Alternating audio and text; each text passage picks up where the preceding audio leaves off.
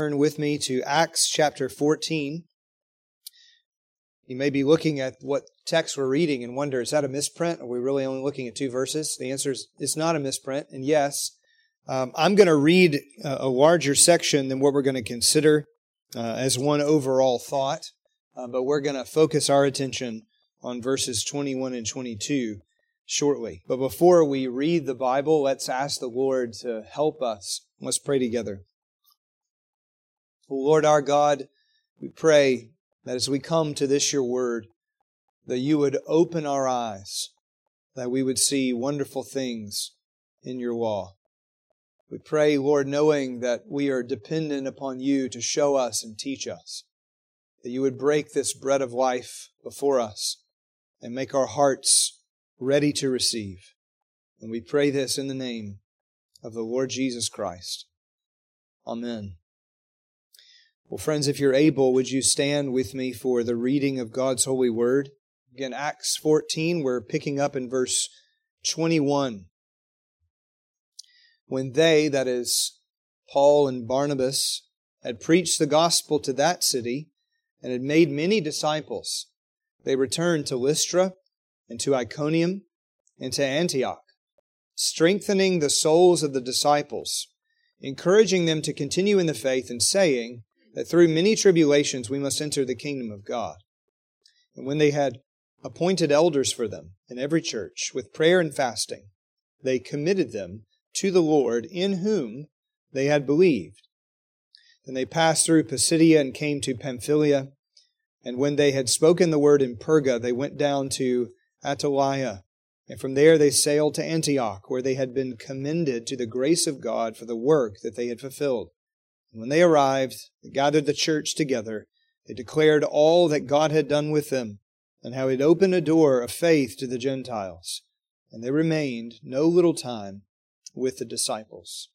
Thus far, God's word, and may he be praised. Brethren, please be seated.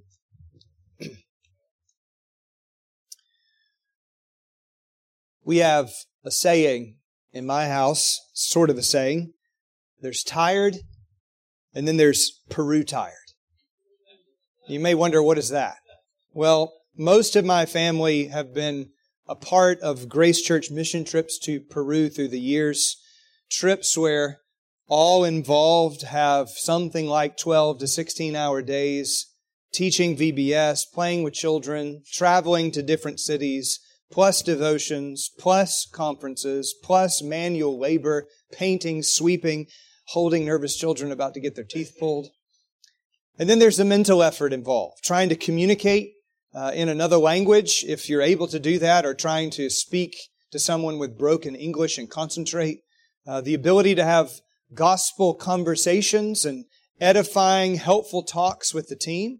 And when you throw this in over the course of five to seven days, plus the red eye flights going and coming, I'm really selling going on a Peru trip and on a it teaches you another level of fatigue. Now, it's not just Peru, of course. When I've traveled, say, to the UK, speaking all over England multiple times, it's usually something like eight sermons in 10 days, plus hundreds of conversations with new people or old friends, encouraging them, answering questions, giving biblical counsel, trying to get a little sightseeing in. The wear and tear on the body is significant. Now, in both of these cases, it's absolutely worth the expended energy, but endurance is needed all the way. And as God provides that endurance, there's truly an exaltation of His name and His grace who enabled these great things. Well, that's the kind of endurance that we're seeing in this text, but this endurance, I think, is endurance on a whole other level. Paul and Barnabas are coming to the end of their first missionary journey, and they are spending themselves for the saints. They are no doubt weary in the work, but not weary of the work. They've been laboring to encourage these believers to endure, to stand firm in the faith as they face various troubles. And we're really just taking a little snippet of this section, which we're looking at in two parts. But this morning, we're just going to see two things as Paul is at the end of his journey. First, I want you to see with me success and service. It's really two things in one point, but follow along with me. Success and service in verse 21. Now, if you remember, we left our previous passage last week with the bruised and battered apostle Paul starting a, a 60 mile trek roughly by foot from Lystra, where he had just been stoned and left for dead, now to the city of Derbe. In view of Paul's condition, it may have taken a week or so to go that far. But when Paul and Barnabas arrive in Derbe, they get right back to preaching. Luke doesn't give us all the details we might want to know, but note what he does say in verse 22, almost in passing. When they had preached the gospel to that city and had made many disciples. Again, it's just a, a passing comment as Luke is really moving on to the next thing. Sorry, that's verse 21. He's really moving on to the next thing, but his brief report broadcasts success. Uh, for one thing, there's nothing here about persecution. It's just when they had preached the gospel that city and made many disciples. For the first time in months, the Jewish gospel opponents are not attacking Paul with slanders or stones. In Derbe, we simply hear about preaching, or more literally, about evangelizing and discipleship. And I really want you to note the relationship between those two words. As Paul preached Christ in Derbe, we know not everyone was converted there, but there was great success because we hear that by grace they made many disciples. That is, many people turned from their sin to Jesus' saving mercy, and additionally, in their turning, they yearned to learn of Christ. Now, the ESV doesn't quite capture the sense here because it makes, it makes it sound like the evangelizing itself made disciples. But there are really two actions. There was evangelizing. It's the word from which we get evangelism, but here preaching the good news, preaching Christ, seeing sinners converted in this new town. And then those numerous converts were discipled. They were trained in the faith. This is the same word, that word for discipleship, that Jesus used in the Great Commission when he told his apostles, Go therefore and make disciples of all nations. How is that discipling to occur? You don't preach to them once, hear that they confess their faith in Christ, they, they raise a hand, they walk an aisle, they sign a card or whatever, and then that's it. No. Jesus said, make disciples by baptizing them in the name of the Father and the Son and the Holy Spirit, and additional action, teaching them to observe all that I have commanded you. What Paul and Barnabas do in Derbe, though again Luke's giving you bare bones, is share the gospel, receive people into membership as they are baptized, and then they start the work of instructing these new converts in the things of the faith. We have no idea how long this went on. Luke doesn't tell us. It could have been weeks, it could have been a month or two. But it's important to note with the language that Paul uses that Paul and Barnabas aren't blasting into town, counting the numbers of all the people who said they believe in Jesus, and then just leaving. They are ensuring that people are incorporated into the church. Evangelism is not complete. Evangelism doesn't achieve the goal if there's no attachment to the church in the start of discipleship. Let me say that again. Evangelism does not achieve the goal. It's not complete if there's no attachment to the church in the start of discipleship. A disciple of Christ is not a person who responds to one sermon.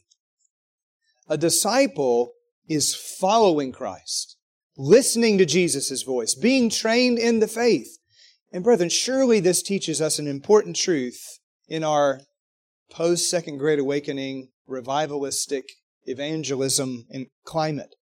We are not interested in simply sharing the gospel with as many people as we possibly can and counting those who say they commit.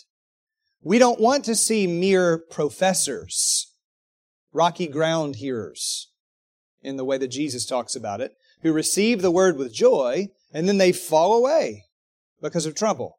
Or even those who are thorny ground hearers. They appear to accept the word, but then that word is choked out by the anxieties of life, the deceitfulness of riches, and the desire for other things. No, we want to see people profess Christ, connected to the church, added to the number of the people of God, and then growing in their faith, grounded in the truth, evidencing the fruit of following Jesus. That's what Paul and Barnabas are seeking, because that's the mission that Jesus established for the church. And maybe it begs a question for us. We should do some heart searching. Am I truly a disciple? Am I taking in the word and being trained in all that Christ commanded? Do I see success translated that I'm walking in the way of faith, walking with Jesus among the people of God? That's what true conversion looks like. It looks like someone who now walks with Christ. Grace came to save us, and the same grace that saved us is grace that also trains us. But then think about our own evangelistic efforts. We don't want mere confessions. We want people assimilated into the life of the church and trained doctrinally grounded, set on the path of righteous living, love to Jesus compelling all that they do. These are the things that will continue to be the focus of Paul and Barnabas as they go out through all their missionary journeys. For again, just a brief statement, but one with massive ramifications. Look back at the text, verse 21. They decide, after these people have been converted, they're in Derbe, and are being discipled, they decide, verse 21, to now return to Lystra and to Iconium and to Antioch. Why? Look at the purpose. Verse 22 strengthening the souls of the disciples, encouraging them to continue in the faith. Now, more on the strengthening in a minute. But right now, I just want you to think about the return trip. I'm sure Paul and Barnabas are spent from months of travel across seas, over mountains, with frequent preaching and teaching. And that's not even to mention the persecution they face. And now as they, they look east, there's beyond Derbe, Paul's hometown, Tarsus in Cilicia, and then further east, Antioch, where they started. It's a little over 200 miles back to Antioch, but it's a much much shorter trip than going all the way back that they had come thus far. However, what do they decide to do? They decide to go back through all that laborious work where every town they had preached the gospel. Now, friends, that would not require just a lot of time. It would require a lot of effort. Why do that? Why risk further attack? Paul was nearly killed at the last place. Isn't it just easier to go home? But Paul and Barnabas, as shepherds of souls, aren't interested in hitting the easy button. Do you want that in your life? The easy button? Or just make it easy? No, they don't do that. They don't live for themselves. They're not after their own comfort and safety. They are servants of Christ who've been called to spend themselves as they serve Christ's people. Indeed, there's a fatherly concern here for those in the faith. The thought is surely, how are our spiritual children doing? How are they facing the trouble from the world? How are they applying the gospel to their particular lives? Paul and Barnabas are concerned that the persecutions that have come against them and now coming against the churches might rock the disciples and shake their faith. So they want to go back and they want to check on all of these people, help all of these people, keep teaching all of these people that those people might endure. What a sacrifice that is for Paul and Barnabas. They're going back to places where some tried to stone Paul, actually did stone Paul. Others plotted to stone Paul, threatened imprisonment, got the, the leaders of the town to attack Paul and Barnabas and kick them out. But again, they're going back because their thoughts are not for their own skin. They want to see believers thrive, grow in the midst of a hostile climate. Surely, dear friends, there's something for us to learn here. And that lesson, I think, starts with our elders. Brothers, we are called to shepherd souls, and that call is demanding. It requires sacrifice. We have to die to ourselves. We have to put away the path of ease and self interest and spend ourselves to serve the people of God. We are going on the last day to give an account for how we watched over God's people, how we nourished them. So it's our duty, as best as we can, to lead people to heaven and to see them endure, not coming up short, to keep encouraging them to press on in this world of trouble. And if we do that well, it's going to mean more time, more effort, and constant instruction. Well, that's the model Paul and Barnabas are setting. That we have to have a commitment to the sheep. What did Jesus do for the sheep? He laid down his life. That's what shepherding is. We lay down our lives. Brothers, I'm, I'm talking to myself as I'm talking to you. Is this the kind of heart we have for service? The Apostle John, when he writes the letter that all of you have memorized because it's so short, 3 John, verse 4, when he writes 3 John, he says, I have no greater joy than to hear that my children are walking in the truth. That's the pastoral heart that we must have, and it requires sacrifice. But it's not just the elders or even the officers, because the deacons also sacrifice much, give of their time, aim to help the people of God. I think there's something for everybody to learn here. The nature of the Christian life is one of sacrifice. Philippians 2, 3, and 4. Do nothing, do no thing from selfish ambition or vain conceit, but in in or with humility of mind, consider others as more important than yourself. Have the mind of Christ in you. Have the attitude of Jesus, who laid down his life. So we are to be eager to lay down our lives for the good of our fellow believers. Practically, what does that mean? We give our time, we give our effort, we give our resources to help each other run the race to the end. There's a principle of mutual concern. What's that what we're doing? Y'all know we live in a self absorbed age, a day of individualism, the individual mindset dominating us. We live in a culture of leisure. Everybody's working for the weekend. It's an 80 song, but it applies still, maybe even more so than when it was written. These cultural things inevitably touch us all. We would be silly to think that they didn't. But here's a crucial fact. Nearly every commandment in the New Testament is given in the plural. Y'all do these things. All the one anothering texts in the New Testament, think about them. They demand that we love one another, encourage one another, that we guard each other against the deceit of sin, that we spur one another on to love and good deeds, that we speak the truth to one another, all with the aim that everybody finishes the race. Is that the way that we're approaching our Christian life with respect to our fellow Christian? Cain got it wrong when he said back to God, Am I my brother's keeper? Yes. Yes, you are.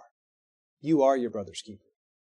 And our concern ought to be to do whatever we can to spend ourselves to help each other finish well. Look at the sacrifice of Paul and Barnabas on this level. Just try to think about later today. What would it mean to walk 800 miles?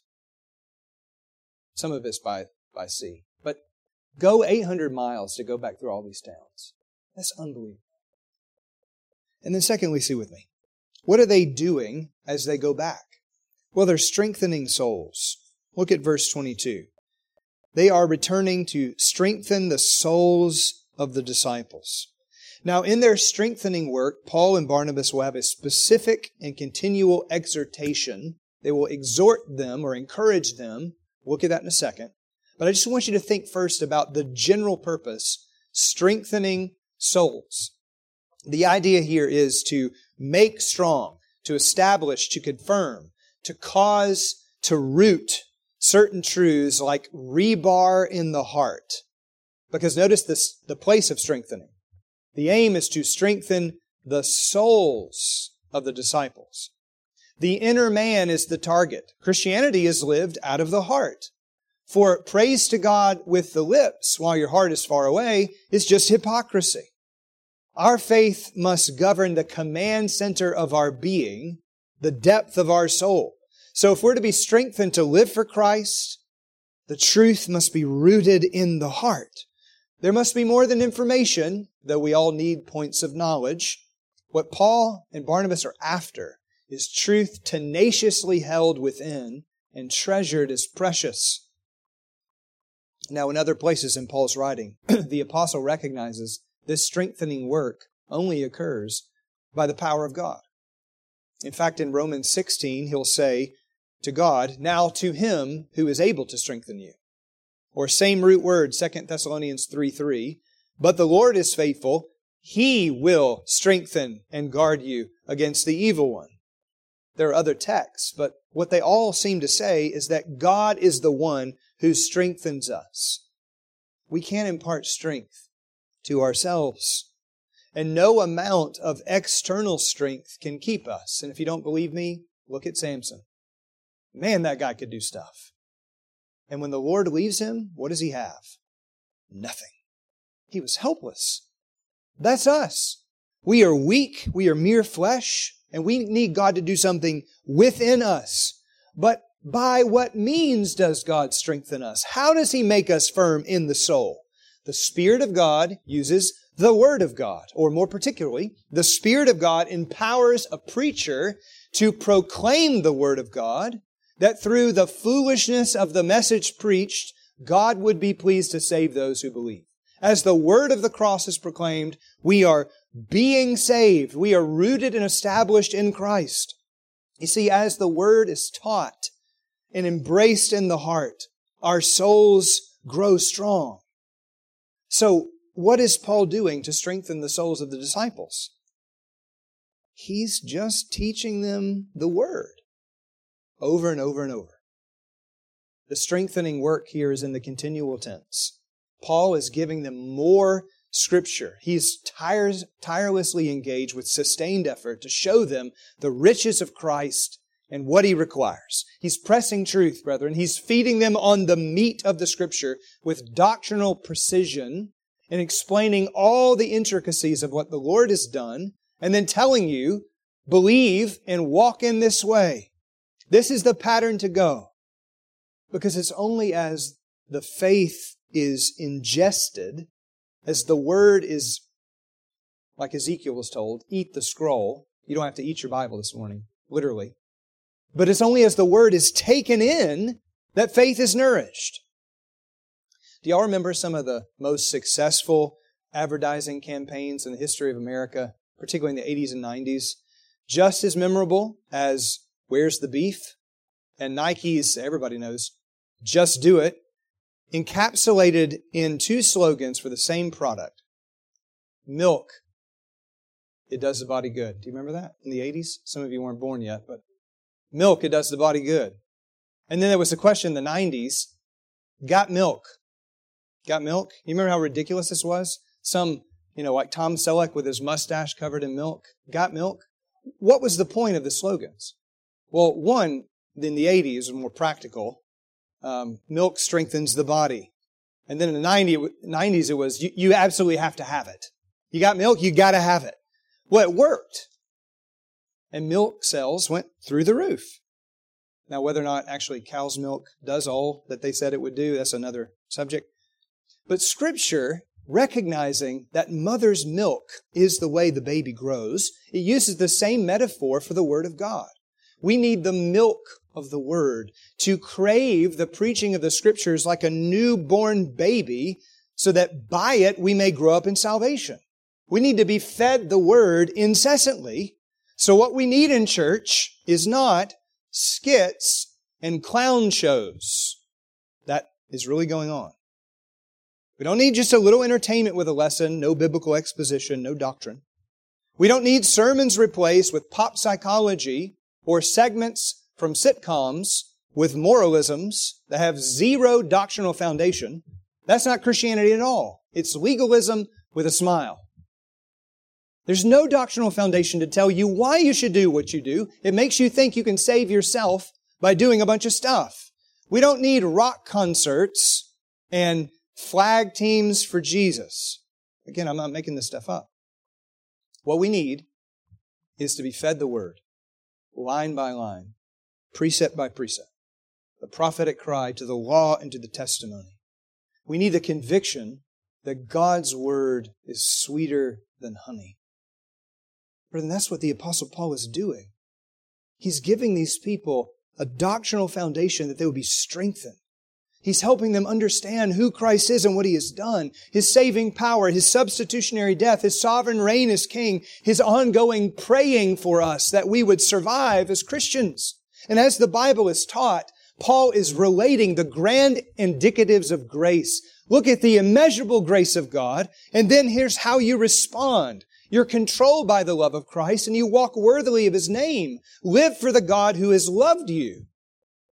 Believe that sin is not your master. You are under a new master, the Lord Jesus. The devil can be resisted. The word has to be treasured and the world has to be pushed aside. These are the fortifying and life-changing truths of the faith. And if we're going to see our souls strengthened, we must feed God's people on the fat pastures of the Word. Brethren, that's what we're about. Let us never give in to the pressure of gimmicks that so many churches in our day are captivated by, where believers, frankly, are malnourished if they have the faith at all, and they're ripe for the devil's assault. Let us see what we need is the Word over and over and over. This is the apostolic way. Now, God by His Spirit imparts power to the heart. But we have to, in, we have to engage in endurance. And note how Paul presses that. Verse 22, he encourages them to continue in the faith. We've heard this kind of message from the Apostle Paul previously in Acts 13, where he told the people at Pisidian Antioch to continue in the grace of God. We're saved by grace and we go on in grace. But that grace doesn't make us lazy. Remember, I told you, let go and let God. That's not a verse in the Bible. We don't adopt an attitude of laziness. I trust in Jesus and it doesn't matter how I live. No, we, we are responsible to live in the realm of grace. God's grace fuels our perseverance. God's mercies richly tasted, which give us new life and new desires fire our souls to serve the Lord. We see what Jesus has done. He loved us to the end, all the way to the wretched cross. And then we respond by loving Him to the end. Because we recognize there is such a thing as that rocky ground here. Get excited about the Word of God. Get excited that Jesus cleanses sinners. But then when trouble comes in the way of discipleship, what do they do? They ditch Christ. That's not the way it is to be with God's people. He's encouraging them to continue in the faith. Brethren, Jesus says, and it's a verse that really ought to get your attention Matthew 24, verse 13. The one who endures to the end, he will be saved. Endurance is required. Now, that's not to say that we save ourselves as we endure. No, God began a good work in us, and He will carry it to completion. Whenever Jesus comes, he says, none will be cast out. But the work of Christ in us is demonstrated as we endure. And those who fade out, they were phonies. You need to remember that no disciple of Jesus just knew that Judas was a scoundrel. I knew that guy was bad. They didn't know until Judas was unveiled for what he is. And I'm telling you, brethren, Judas didn't wake up one morning and said, you know what? I'm going to be a traitor. That's my aim. No, it happened in a thousand little defections, indulging hard thoughts of God, refusing to heed the truth, feeding his lusts. Judas didn't continue in the faith. He didn't pursue the path that's pleasing to the Lord. Think about the vigorous terms the Bible describes for the life of the Christian fighting, running, wrestling, standing in the armor as a soldier. Does that sound passive to you? We're talking about vigorous effort required. It's to remind us all that there's a struggle. The author of Hebrews tells us that we need to be mindful of one another because some of us could possibly come up short and we don't want that to happen. So we're going to stand together and fight together and run together. We press the new disciples onto this duty. And then as Paul presses them, he relates a fact. Verse 22. Through many tribulations, we must enter the kingdom of God. The kingdom that Paul proclaims is the fact that Jesus reigns. His transforming power has come into this world, reversing the curse, snatching souls from destruction, and keeping them for the day of glory. But the day of glory is not yet. Yes, Jesus has been raised defeating the devil. Yes, Jesus has brought real cleansing to all who believe in him. Yes, Jesus can assure you of the eternal life you have if you grip Christ by faith. But we still live in a world of trouble. It is not God's plan, dear friends, as we continue in the faith, to move straight from conversion in Christ to glory. It wasn't the Father's plan for Jesus to move straight from his baptism to exaltation and power. The path to glory is one of tribulation. Before the crown comes the cross. That's true for us too. Christianity is cross shaped. It's a life of self denial, taking up our cross and following Jesus. And as we follow Jesus, we encounter, shocker, a hostile world. Tribulations, plural, note that. Tribulations, plural, literally squeezings come upon you, and they don't come infrequently. Wouldn't it be great if I only had one tribulation I had to deal with in this life? No, Paul says through many tribulations, all different kinds of squeezings, we must enter the kingdom of God. Now, if it were up to you and me, if we were designing the course of the Christian life, we would all love the smooth way. Wouldn't we plot a course to get to heaven with constant peace possessing us? The devil has deceived so many within the church by arguing that Christianity is a life of constant prosperity. If you're going through trouble of any kind, you just don't have enough faith. That is total nonsense, demonic. And it would suggest that Paul is a lousy Christian. It would say that something's wrong with Jesus because he's a man of sorrows and acquainted with grief. But this faulty notion, we know it's wrong, but it plays on our worldly desires for comfort.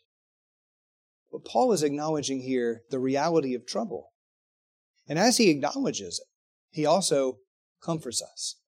He says that these disciples, he says to them, that through many tribulations we must enter the kingdom of God. I want you to note that word must. It means literally of divine necessity. In other words, the must is of God's doing. Why do you have tribulation? Because God has brought it into your life. The difficulties are not surprising to the Lord as though we're somehow outside of the will of God. Have you heard that foolish phrase among those who claim the name of Christ? I just want to be in the will of God. I, I don't want to be outside the will of God. You can't get outside of the sovereign will of God. Now, maybe what you mean is I want to do what God commands. Oh, okay. But God's in control of everything. You may be surprised at the trouble that you're facing, but God isn't. He designed it. And He uses hardship to sanctify you. John Newton once wrote a hymn, the author of Amazing, Amazing Grace. He once wrote a hymn on this subject, and it's really stirring. I'm going to quote some poetry to you, so try to stick with me. He wrote, I asked the Lord that I might grow in faith and love and every grace, might more of His salvation know and seek more earnestly His face. Isn't that a great prayer? I asked the Lord that I would grow, that I would seek Him more. And then Newton goes on to say, "'Twas He, the Lord, who taught me thus to pray, and He, I trust, has answered prayer. But it has been in such a way that almost brought me to despair. And then Newton begins to relate the hardships he faces as a praying believer. I'm praying for growth, but Lord, sin assaulted me. I'm praying for growth, but you showed me all the hidden evils of my heart. I'm praying for growth, but the angry powers of hell came against me, and I'm laid low. And he cries out in the hymn, Lord, why is this? I trembling cried. Will thou pursue thy worm to death? Tis in this way, the Lord replied.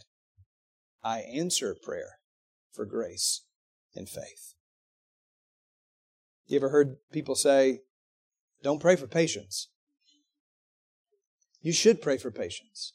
And don't be surprised if God tests you to give you more patience. These inward trials I employ, Newton writes, from self and pride to set thee free and break thy schemes of earthly joy that thou mayest seek thy all in me. Brethren, God brings us trouble, hardship, because He's causing us to know Him more. He's causing us to depend upon Him more. Hardship is not invading your life as though it's outside of God's control. It's divinely shaped to sanctify you. That is the way it must be for the Christian because we're tracing the steps of Jesus. The Lord is burning the dross from your faith. He's taking your faith and He's recognizing that it's like gold that needs to be refined. And as the burning comes, the genuineness of your faith is revealed so that rather than flaking out, you're firmly established. And then the day comes when we enter the kingdom of God. Through many tribulations, we must enter the kingdom of God. And the kingdom of God here is talking about glory. We will enter, if we're in Christ, the fullness of the kingdom. We will see the day when all the troubles of this life are done and we enter into everlasting glory. The tribulation you face here doesn't hold a candle to the glories that are to come. Our troubles are light and momentary when we weigh them against the eternal weight of glory.